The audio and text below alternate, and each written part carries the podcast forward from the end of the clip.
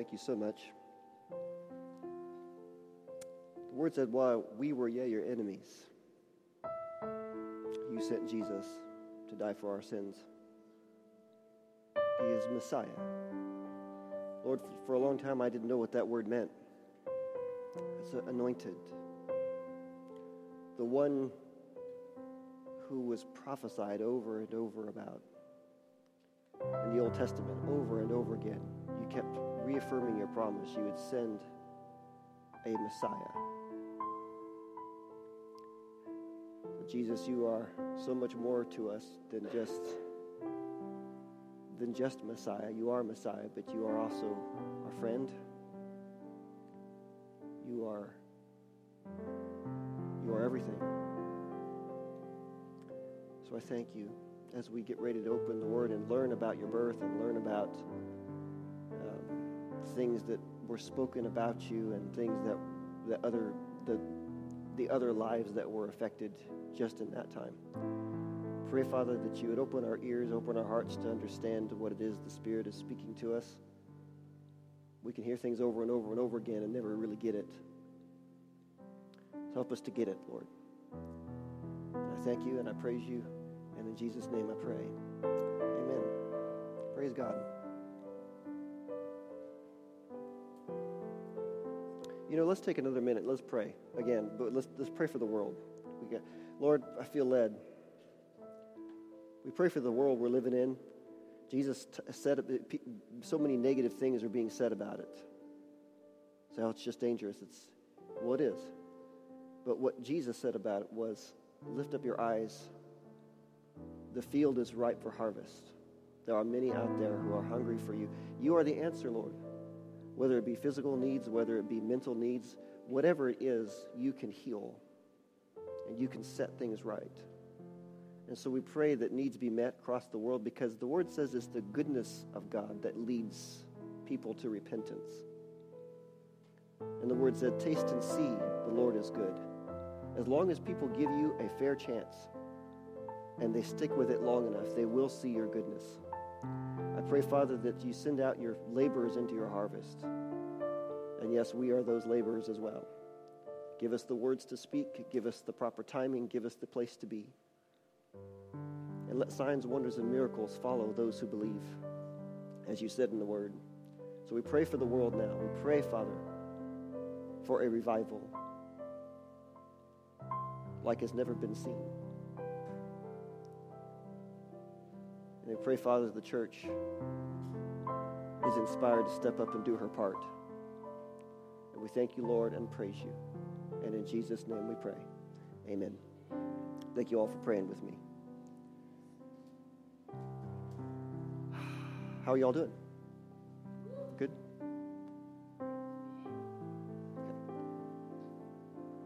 Um, I do have a couple announcements to make before we get. I'm going to announce Vlogitas again this coming Tuesday, and I'm probably to. It's probably to stretch out two more weeks because I've realized through trial and error that I'm, I'm, i go about 10 minutes too long every time. So it's like, okay, we'll just cut a cut a chapter. So we'll do two chapters each time, and I think there's four chapters in Second Timothy.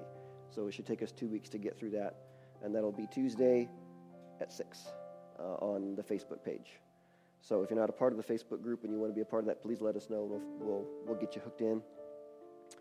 Um, and then this Wednesday, because usually we do a, a, a candlelight service for Christmas Eve, but this year, because Christmas Eve falls on a Thursday, we're going to go ahead and merge the candlelight service and the Wednesday night service. So we'll do Wednesday night only, and it'll give everyone um, Christmas Eve at home with their families. And uh, so we'll be doing um, a bunch of music I've prepared, and you know, um, with candlelight, and we call it carols and cookies. So we'll have cookies too. If cookies is enough incentive to get you here, then we will. You can have two. That's right and some hot chocolate if you want. Okay. Um, I think that's it. Is there anything else that we need to announce? Uh, yes, Larry.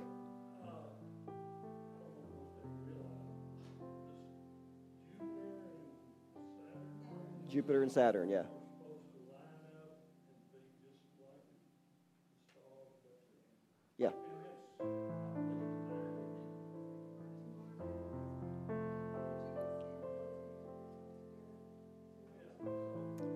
Okay, so the so the Jupiter and Saturn event where they come together and light up uh, is going to be t- tomorrow night, the night after.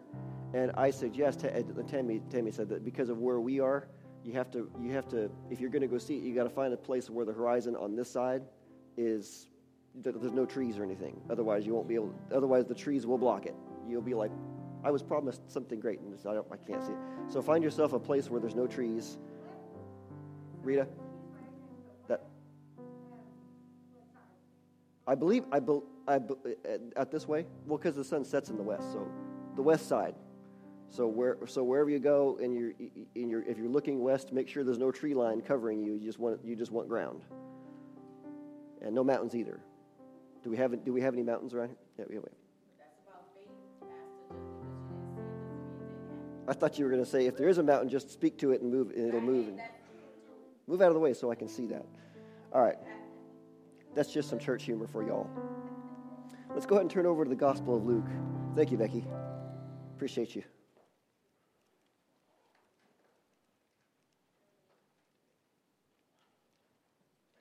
I'm reading out of the NLT today, just to let you know. New Living Translation. Because we're going to be reading a lot. I titled it Christmas Reading. So, Luke chapter 1, where we'll start.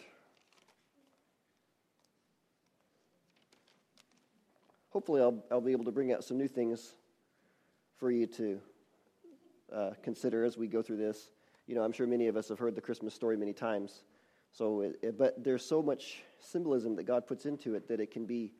Um, I mean, you, you can learn something new every time you go through it, and I was thinking about how uh, Jesus talking about when he was teaching people things, and he said he, he said uh, for those those people who listen, and this is just a paraphrase, but for those people who are listening and who know who know the law, who know uh, Scripture, essentially, he was like when they hear this, it's like taking new you know new jewels and then old jewels and comparing them together.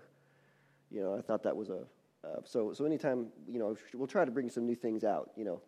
Um, but really there's so much symbolism that God put um, everywhere. I mean, there's so much confirmation that it's like, I've come to the, the point where I'm like, can't, you can't ever convince me that there's no God. I'm sorry. Because I've seen, I've seen so much just in this that no one could have planned this out except for God. Um, go ahead and look at verse 1 with me here. And I'll probably be stopping quite often. So if you don't like that, I'm sorry, but that's what we're doing. So, verse 1 Many people have set out to write accounts about the events that have been fulfilled among us. Talk about the church. They used the eyewitness reports circulating among us from the early disciples.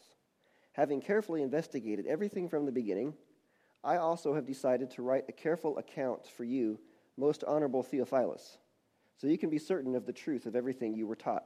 Uh, this is a big thing nowadays. People are like, well, you know, pr- prove the Bible to us. Prove, prove this. You know, well, we, do, we, we don't provide proof. We're not obligated to provide proof. We provide evidence. And, uh, you know, it makes sense. If God wants people to choose him, he's not just going to prove himself. He wants people to choose him of their own free will. But there's extremely strong evidence. And, uh, you know, even in courts of law nowadays, they, they accept testimony based on evidence presented from two or three witnesses. You know, it's like it, these, these witnesses agree strongly enough that, this, that these events happen. We're going to go ahead and take it on good faith that these events happen. So that's essentially what he's saying here. Is he, he, he writes as he says, I want you to be certain of what you've been taught. So I myself have come up with a detailed report. Luke went all over the place interviewing people that saw these things firsthand.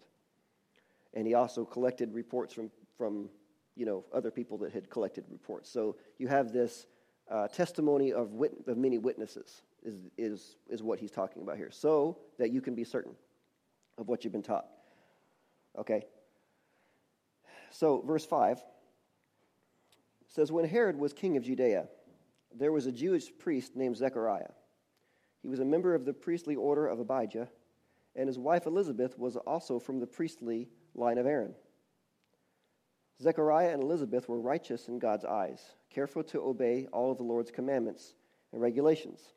So it's, it's important to note here that they are they're righteous in God's eyes. In other words, God sees them as blameless. It's not because they're perfect people. It's because they are living to please God. and doing their best not to live in sin. And so God, so in, the, in God's eyes, they're righteous. It it's interesting. It's not, it's, he didn't just say they're righteous or man believes they're righteous. He said they're righteous in God's eyes. So this is not only a priest, he's a good priest. Because there was corruption at that time too. So he, this is a good priest. All right. Verse 7. They had no children because Elizabeth was unable to conceive. My computer is not wanting to cooperate with me this morning. Okay, so it says they had no children, verse 7, because Elizabeth was unable to conceive, and they were both very old. One day Zechariah was serving, in, serving God in the temple, for his order was on duty that week. As was the custom of the priests, he was chosen by lot to enter the sanctuary of the Lord and burn incense. They, in other words, they rolled dice. Who's going to be? Who's it going to be this week? you know, ah, Zechariah. Okay. So, uh, verse 10 says, uh, wait, I, I got ahead of myself. Yeah, no, I didn't. So, as the, uh, the verse 9, I'm going to read that again. Verse 9. As was the custom of the priests, he was chosen by lot to enter the sanctuary of the Lord and burn incense. While the incense was being burned, a great crowd stood outside praying. While Zechariah was in the sanctuary, an angel of the Lord appeared to him, standing to the right of the incense altar. Okay, so this is unusual. All of a sudden, there's an angel there. It wasn't common in those days for this kind of thing to happen. Um, and the other thing to, to notice too is that it, there were so many priests at that time that it was uncommon it, it, for someone to burn it to, to be chosen to go in and burn incense before the Lord more than one time. So this is a big deal. Zechariah is already old. This is probably the only time he's ever done it, and probably the only time he ever will. And so the one time he does it, all of a sudden there's an angel standing to the right of the incense altar. Okay, so you can see that God's already setting some, some stuff up here. All right, this is, this is not common to happen. Verse 11. While Zechariah was in the sanctuary, again, I'll read it again. While Zechariah was in the sanctuary, an angel of the Lord appeared to him standing to the right of the incense altar. Zechariah was shaken and overwhelmed with fear when he saw him. But the angel said, Don't be afraid, Zechariah. God has heard your prayer. Your wife Elizabeth will give you a son, and you are to name him John. You will have great joy and gladness, and many will rejoice at his birth, for he will be great in the eyes of the Lord. He must never touch wine or other alcoholic drinks. He will be filled with the Holy Spirit even before his birth, and he will turn many Israelites to the Lord their God. He will be a man with the spirit and power of Elijah.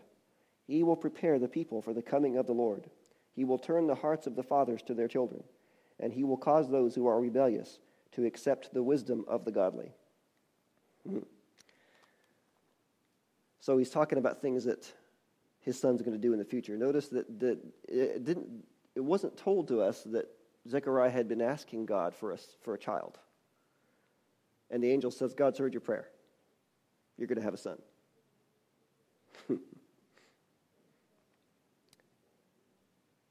Verse 18. This is, this, is, now, this is where we get into trouble. This is where Zechariah messes himself up. Zechariah said to the angel, How can I be sure this will happen? I'm an old man now and my wife is also well along in years. Then the angel said, I am Gabriel. I stand in the very presence of God. It was he who sent me to bring you this good news. But now, since you don't believe what I said, you will be silent and unable to speak until the child is born. For my words will certainly be fulfilled at the proper time. Meanwhile, the people were waiting for Zechariah to come out of the sanctuary, wondering why he was taking so long. Okay, now, This is interesting. You know, you, the, you've got the, the people outside waiting. Okay, he's taking a long time. So, and they, were, they technically weren't allowed to leave until he came out and pronounced a blessing because he's the priest who's burning incense. He's supposed to come out, pronounce a blessing, and then the, that, that concludes the prayer time, and then they all disperse. And so they're waiting. So he's not coming out. They feel like they can't leave, you know. So now let's go back to Gabriel and Zechariah, you know. So Gabriel expected Zechariah to believe him right away, didn't he? That's pretty obvious.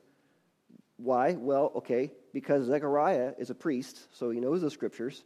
He should have remembered the story of Abraham and Sarah. These are his ancestors. They're, they're, they, they spend time poring over the scriptures to know this stuff. God gave them a son, even though they were both very old. He knew, he knew the history. So God expects us to act on what we know about Him. If you know something about God, He, doesn't, he expects that He doesn't have to tell you that again. Or he might tell you a, a, out of grace. I'll say that. I mean, he's told me many things over and over and over again because it's just taken me a long time to get it. But if you know it, he has every right to expect you to act on it. okay, right? Isn't it interesting that when Zechariah spoke, when he spoke, that revealed his unbelief? And the consequence is that he can't speak for a time. Now, this is something God told me a long time ago that really took to heart. He said, I didn't make man's mouth to speak unbelief. That's not what he made it to do. There were times that Jesus would interrupt people when they were speaking in unbelief, or he'd correct it really quickly. Like, you know, when he was walking on water, the disciples are like, It's a ghost. And he's like, It's I. Why? Cut off that unbelief. Get rid of that because that cancels faith. Now, in this case, God is doing something special because John the Baptist is going to be the forerunner for Christ. He's been prophesied about in Malachi. And so, Zechariah is, because he speaks out unbelief, the consequence is that he's going to be able, he's not going to be able to speak any more unbelief until the child's born. It's like, we're going to stop that right now. And I don't think that it had to do with anything with John actually physically being born, but it was a personal lesson to Zechariah. But notice that even a righteous person like a Zechariah, remember, he's righteous in God's eyes. Remember that. Even he can make mistakes. So can we. But thank God that he gives us more than one chance because Zechariah's silence would not last forever. Now, and we know that if we belong to Jesus, he has made us righteous. Actually, the word says that he has made you the righteousness of God in Christ. God calls you his righteousness. So, we live in a way to prove that out, live in a way that honors God. But even if we make mistakes, then God gives us more than one chance too. Amen. So there's grace for that. All right, look down at uh, verse 21 again, because we want to go back to the people now. Meanwhile, the people were waiting for Zechariah to come out of the sanctuary, wondering why he was taking so long. When he finally did come out, he was unable to speak until the child, he said he's unable to speak, okay? Uh, when he finally did come out, he couldn't speak to them. So he can't even pronounce the blessing to dismiss them, to go home. You ever wonder, you know, it's like it's, uh, you, go to a church service, like, I wonder if the preacher is going to preach really, really long. Well, what if he can't dismiss the service because he's gone mute? I'm sorry, I didn't mean. Okay, so when he finally did come out, he couldn't speak to them. Then they realized from his gestures and his silence that he must have seen a vision in the sanctuary. Now, when Zechariah's week of service in the temple was over, he returned home. Soon afterward, his wife Elizabeth became pregnant and went into seclusion for five months.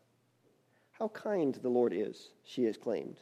He has taken away my disgrace of having no children. Remember, in those days, it was very important. If you couldn't have children, you were disgraced.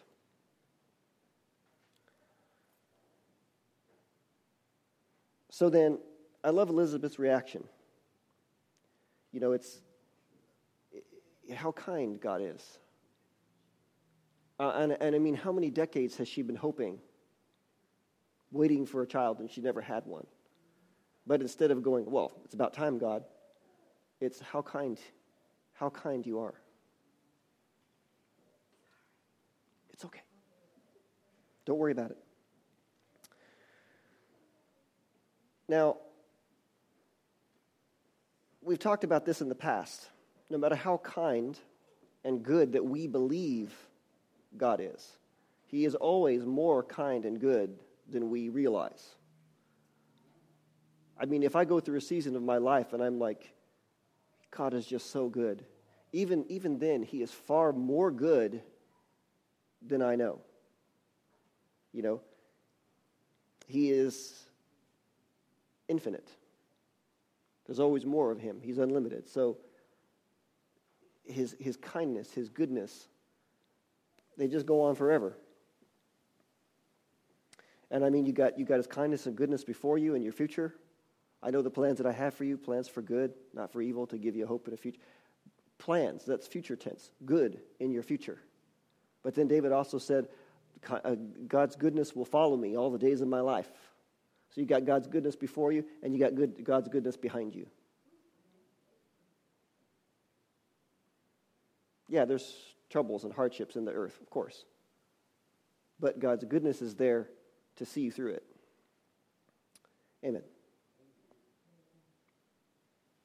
So, verse 26.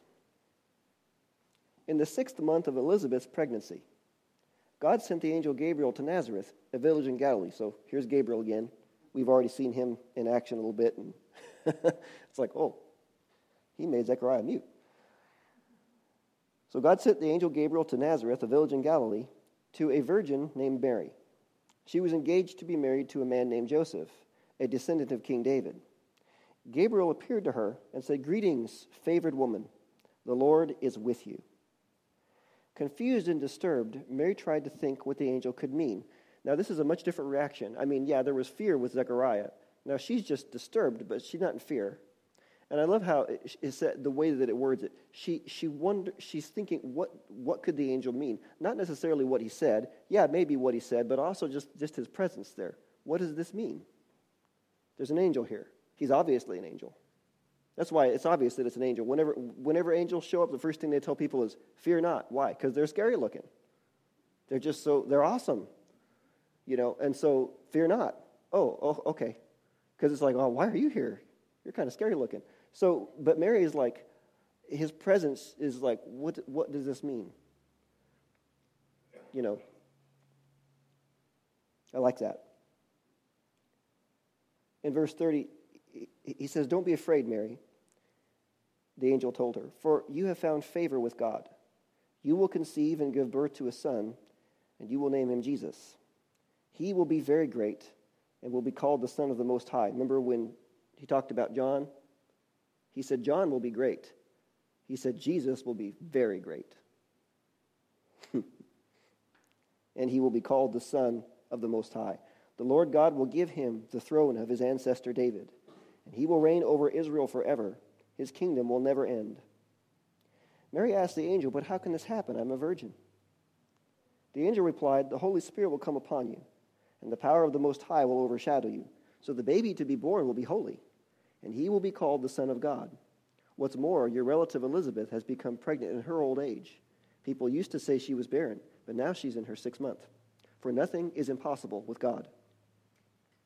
Mary responded, I am the Lord's servant. May everything you have said about me come true. And then the angel left her. Mary says, I'm the Lord's servant. Okay, let's do this. That sets Mary apart from Zechariah. Because where he, a trained priest, responded in disbelief, Mary, a maiden from the lowly region of Galilee, responded in faith. Okay, I'm the Lord's servant. So that means then that when God calls you, and He has called you all, all of us, everybody on the earth has a call. First unto salvation, and then unto whatever God has for you to do. But when God calls you, you can respond in faith no matter who you are, no matter what kind of background or education or past or training you have. It doesn't matter. Zechariah is a priest. I mean, he, everyone looks up to the priest at that time. Mary is just a, just a, a, a teenage girl living in a, a town that no one's, you know, I mean, it's just this dinky little town. Faith is a choice. You always have a choice. Amen. Let's read on. Verse 39. A few days later, Mary hurried to the hill country of Judea, to the town where Zechariah lived. So now she's going to go visit Zechariah and Elizabeth, their cousins of hers. She entered the house and greeted Elizabeth. At the sound of Mary's greeting, Elizabeth's child leapt within her, and Elizabeth was filled with the Holy Spirit. Elizabeth gave a glad cry and exclaimed to Mary, God has blessed you above all women, and your child is blessed. Why am I so honored that the mother of my Lord should visit me? When I heard your greeting, the baby in my womb jumped for joy. You are blessed because you believed that the Lord would do what he said. Mary responded, Oh, how my soul praises the Lord. She's going to prophesy now. How my spirit rejoices in God my Savior, for he took notice of his lowly servant girl. And from now on, all generations will call me blessed, for the mighty one is holy, and he has done great things for me. He shows mercy from generation to generation to all who fear him. His mighty arm has done tremendous things. He has scattered the proud and haughty ones. He has brought down princes from their thrones and exalted the humble. He has filled the hungry with good things and sent the rich away with empty hands. He has helped his servant Israel and remembered to be merciful. For he made this promise to our ancestors, to Abraham and his children forever. Mary stayed with Elizabeth for about three months and then went back to her own home.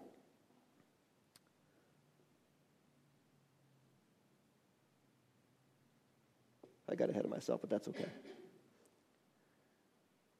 This is awesome. So, so Mary prophesies. Now, keep in mind that God always follows the precedents that he has set.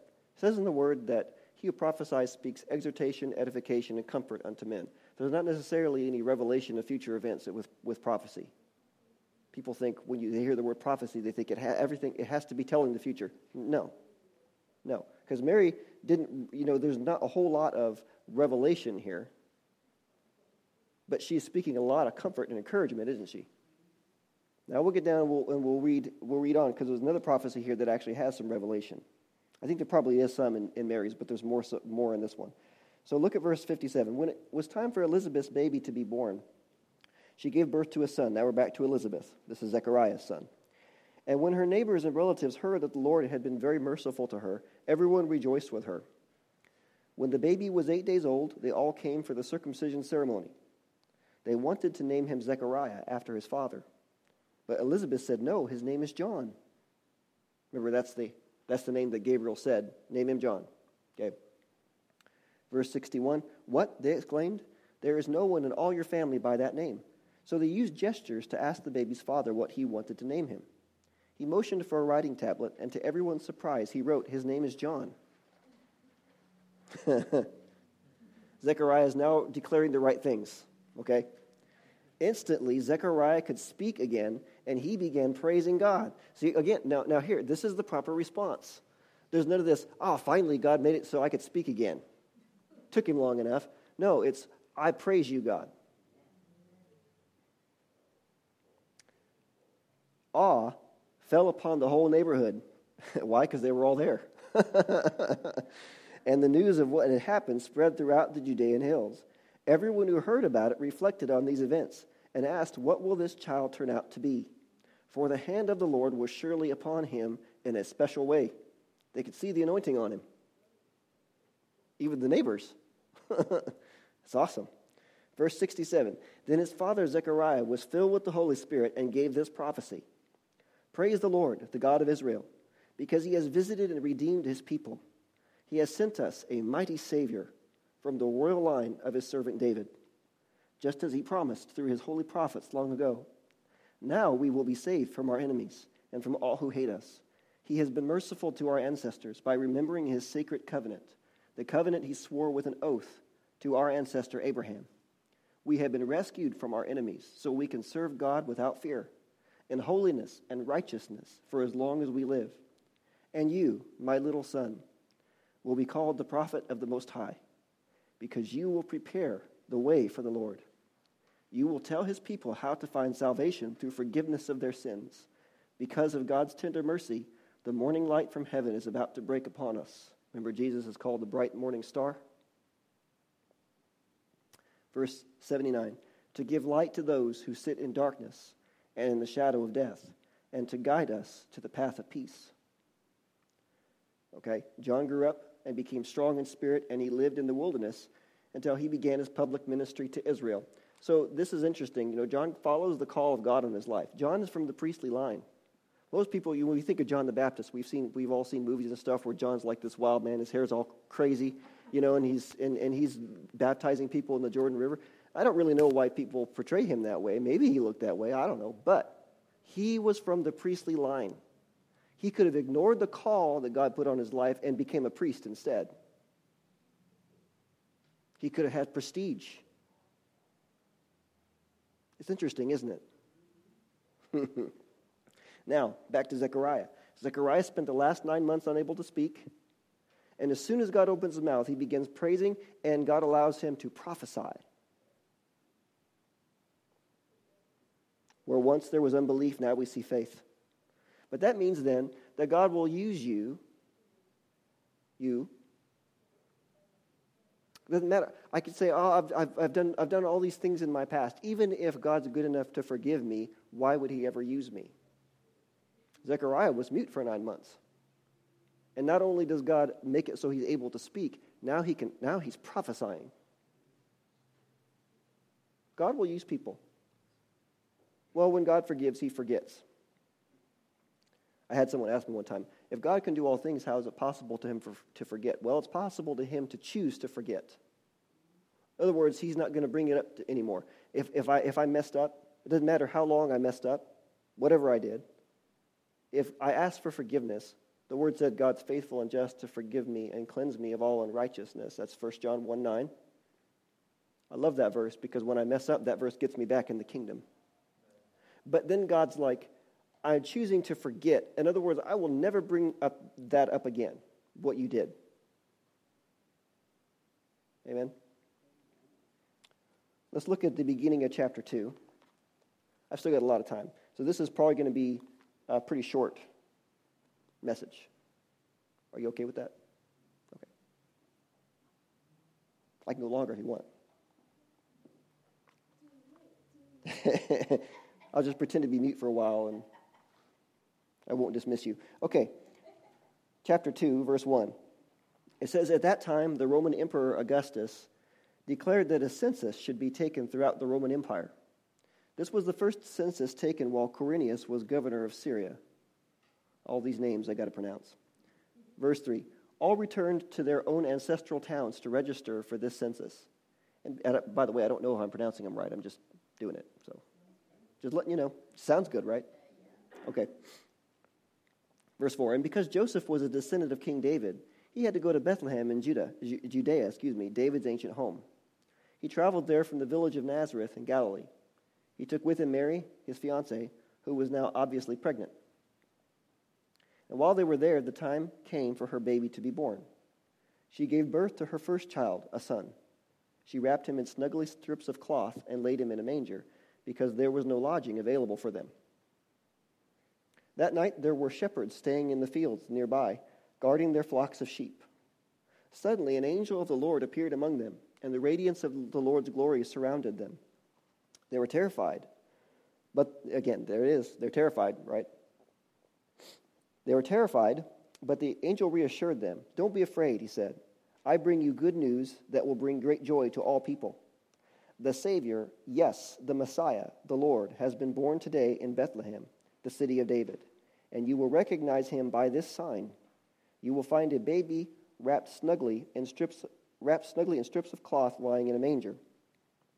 Suddenly the angel was joined by a vast host of others, the armies of heaven, praising God and saying, Glory to God in the highest heaven, and peace on earth to those with whom God is pleased. Now, there's a few things here. First of all, it's significant that they appeared, because I always wondered, why did they appear to shepherds? These shepherds were outside of Jerusalem. I mean, Bethlehem is really close to Jerusalem. These were, I heard a rabbi teach one time, these were Levitical shepherds. These are the shepherds that were raising the lambs that would be used in the sacrifice at the temple. Okay, so there's some significance there.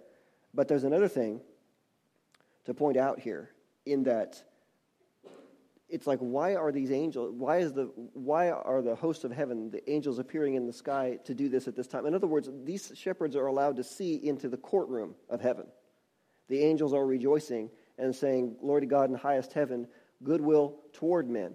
And it, I, I, that's really been on my heart the last few weeks is this idea that god is saying goodwill toward men. In other words he's not he has released this, this he is no longer at, at enmity with people. He's no longer he doesn't he's not counting them as enemies any longer.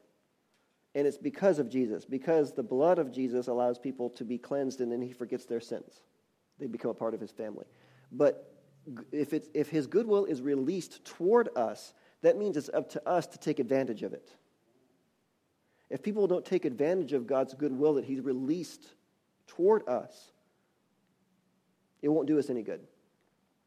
I, you know, I, I, mean, I remember Tim one time was telling me about an object lesson he likes to do with the teenagers, the teenagers once in a while. Anything that God says in His Word that you can ask Him for, that you can have, you can exercise your faith and receive it by faith. But he said, try to give me, he said, he says, pretend that you're God. And he gives them a marker. Here, take the marker. And they take the marker. And he says, now pretend that you're God and you're trying to give me this marker. And whenever they try to hand it to him, he, he, won't, he won't take it. You know, they take his hand, and they put it in they force his hand open, and he, he's trying to hold his hand shut, you know, and they're trying to put the marker in his hand, and then they finally get, wrench his hand open, and they put it in his hand, and he just throws it on the ground. And they put it in his pocket, and he throws it on the ground. But how many times do we do that with God? God's trying to give us something, and we just won't take it. And we do that through disbelief, through unbelief. For whatever reason. I mean, people say, well, I mean, you know, someone might say, well, I need healing for this, but uh, I've seen other people get healed. I believe that God heals people, but maybe this, this just isn't for me. But because his healing has been released toward me, that means I'm going to have to receive it.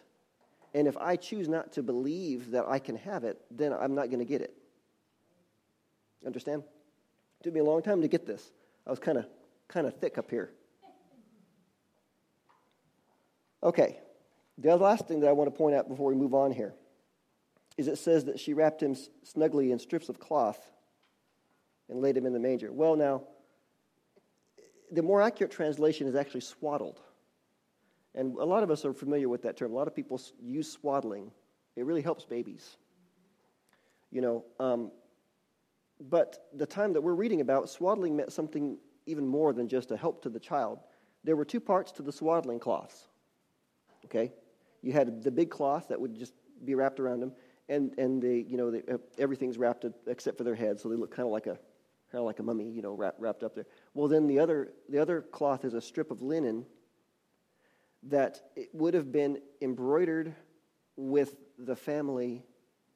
The, I mean, all, all it, it's a Mary would have seen that the emblems of her tribe, the tribe of Judah, were embroidered on this linen strip, and then it would have been wrapped around the baby, and that that would have um, it, it's the same, that same band that she would have wrapped around him would have been the same band that was wrapped around Mary and Joseph's hands on their wedding day. See, they wrap it around their hands. We exchange rings here in America, but they, but they have the cloth. They wrap the cloth around their hands to symbolize their union, their bond. And then that cloth is wrapped around the baby. Okay? It, it, it, you, it's done to show anybody who sees the baby that he is a covenant person. It means that he has a family, he has a place where he belongs. And he has, an, he has a covenant with God because he's a part of the covenant people. So it would have meant something, it would have been an outward sign to the shepherds to go in there and be like, he's from the tribe of Judah. That's the kingly tribe.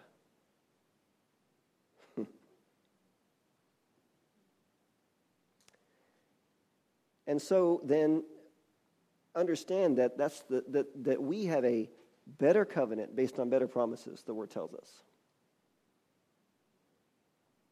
You've said out loud that Jesus is your Lord and you believe in your heart God has raised him from the dead.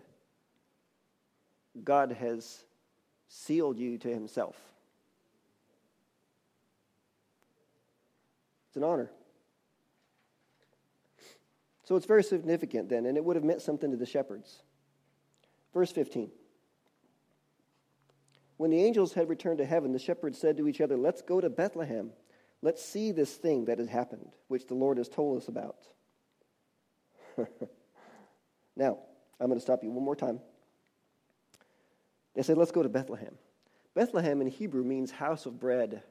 You remember Jesus said, I am the bread of heaven? So the shepherds are like, Let's go to the house of bread and see this thing God's told us about. So they go to the house of bread to see the bread of heaven. this is awesome. I love it. Okay, I'll wrap it up now. I think I've given you enough to chew on. Get it, bread, chew on. I'm just kidding. Verse 16 They hurried to the village and found Mary and Joseph, and there was the baby lying in the manger. After seeing him, the shepherds told everyone what had happened and what the angel had said to them about this child. All who heard the shepherd's story were astonished. But Mary kept all these things in her heart and thought about them often. The shepherds then went back to their flocks, glorifying and praising God for all they had heard and seen. It was just as the angel had told them. Praise God. Well, I don't think there's anything more to say about that, unless anybody has any questions. Yes, no? Maybe so? All right. Hopes, dreams, aspirations? Right. Okay, Yes, so Ms. Iris. Elizabeth and Mary. So, Elizabeth and Mary. is there some meaning behind why Elizabeth hid for five months? Well, yeah, that well, that's because back then it was common to lose a child, and so it was just a it was a just a social practice to to seclude yourself or or to not let anybody know, just in case there was a miscarriage. So that's why she secluded herself. Yeah, Okay, unless there's some other significance I don't know about, but that's Elizabeth got so excited when she saw Mary, and she instantly knew that the mother of my Lord visited me. So, did she know that just because? Remember she was filled with the Holy Spirit. Yes, that's revealed knowledge because the whole because the Holy she's filled with the Holy Spirit at that point. Remember? So as soon as she walked in, Mary, the ba- the baby leapt for joy, was filled with the Holy Spirit, and so was so was Spirit has existed from day one, even though he had not been announced to us. that's correct. Well, the talk, they, in the Old Testament, they talk about the Spirit of God. The Spirit of God would come upon so and so. But see, we have the Spirit not only upon, we have the Holy Spirit within. The Spirit within and upon. Whereas in the Old Testament, the Holy Spirit would come upon certain people at certain times. But now we have the Holy Spirit within. But the Holy Spirit, you go back all the way to uh, Genesis chapter 1, it, the, uh, and the earth was void, and the Holy Spirit was hovering over the surface of the waters. He was in position. Yeah. And by the way, the Holy Spirit is a, is a person. He is a he. Yeah, yeah. Some, I mean, I, I, I grew up, I was like, oh, oh, he's a person. Okay, I didn't know that. All right, now, now I know that. He's the third member of the Godhead God the Father, God the Son, God the Holy Spirit. I had a Jewish guy one time that was talking to me because the Jews don't, this is, this is why they tend to reject Jesus as the Messiah because, he, because he, God does not have a son. However, the Old Testament, there's two places in the Old Testament that talk about God having a son, and by the mouth of two or three witnesses, let every word be established. Okay, so but they, but they miss that because they mostly stick to the first five books. It's in Psalms um, 1 and Proverbs. It's either, it's either chapter 30 or verse 31. But the, the, the, man, the, the person who wrote the proverb actually says, Tell me God's name if you know, or tell me his son's name if you know. So this has been God established this from the beginning, but even in the very beginning, I mean, talking to this Jewish guy, he said, "Well, you know, there, I mean, there's, there's, you know, there's just one. There's just," and I'm like, "Okay, well," I said, uh, "What about the word Adonai?" He said, "Yes, it means Lord." I said, "Yeah, but isn't that plural?" He's like, I, "Because the word is Adon. It, Adon means Lord, but Adonai it means lords." So when God said, Let us make man in our image, who's he talking to? He's, he's, it's the Godhead holding counsel God the Father, God the Son, God the Holy Spirit. So, we, I mean, our, our, our beliefs are well founded. okay. There, was one more thing. No, I think that's it. Is it is that good? That, that the question? Okay. Is it, I'm more excited now. Yeah. Okay, that's what I was going to say. So she was filled with the Holy Spirit. That means then that the Holy Spirit revealed that to her, that Mary was indeed pregnant, and not only was she pregnant, but she was pregnant with the Messiah. Yeah, because I've read that a hundred times, especially where I came from. Mm-hmm. But I just, it, it just jumped out to me. Well, it's common knowledge to us because we know the story, Right. but Elizabeth was living it for the first time. Just that one of the part of the sentence. Yeah. You know, why, why am I so honored that the mother of my Lord? Just two letters, M-Y. Wow, that's like outstanding. I think because Paul said in Romans 10:9, if you confess out loud that Jesus is Lord and believe in your heart, God's raised him from the dead. Now keep in mind that then Elizabeth was the first person that's recorded to actually call Jesus her Lord. okay. I think it's time to pray because we could talk about this all day. Yes, Larry. I think it's interesting that John didn't drink any fermented liquor. Yeah, John the Baptist wasn't he wasn't yeah. Jesus drank wine, Jesus drank wine. Yeah. and I think that's, that's interesting too. It is. Well, keep in mind also that Jesus, though at the Last Supper, told us, I w- I won't drink wine again till I drink it new with you in the kingdom. So even though Jesus drank the whole time he was here on the earth, he hasn't been drinking for the last 2,000 years. You know.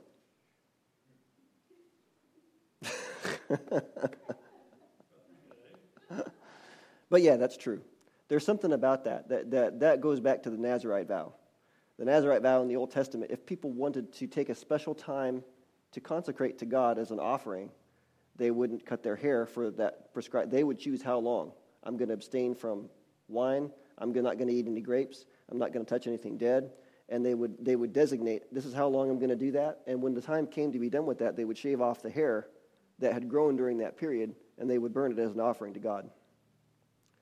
So the Nazarite vow is, has something to do with, with, John, with John's ministry.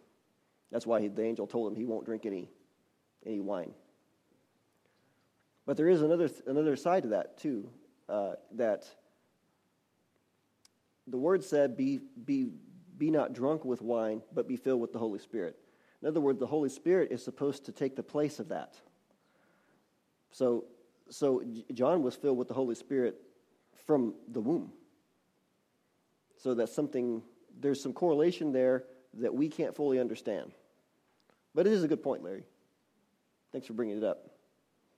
Larry didn't have a question, he just had an observation. So I feel content that I don't have an answer. All right, let's pray. Father, we thank you so much for your wonderful word, and we thank you that we can understand it, we can apply it, that you didn't make this too difficult for us to grasp. But you did make some things harder to track down than others because you want us to seek it out and you want us to chase after you.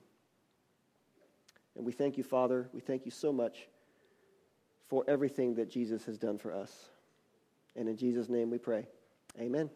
Well, you're all dismissed. If you need anything, feel free to seek us out.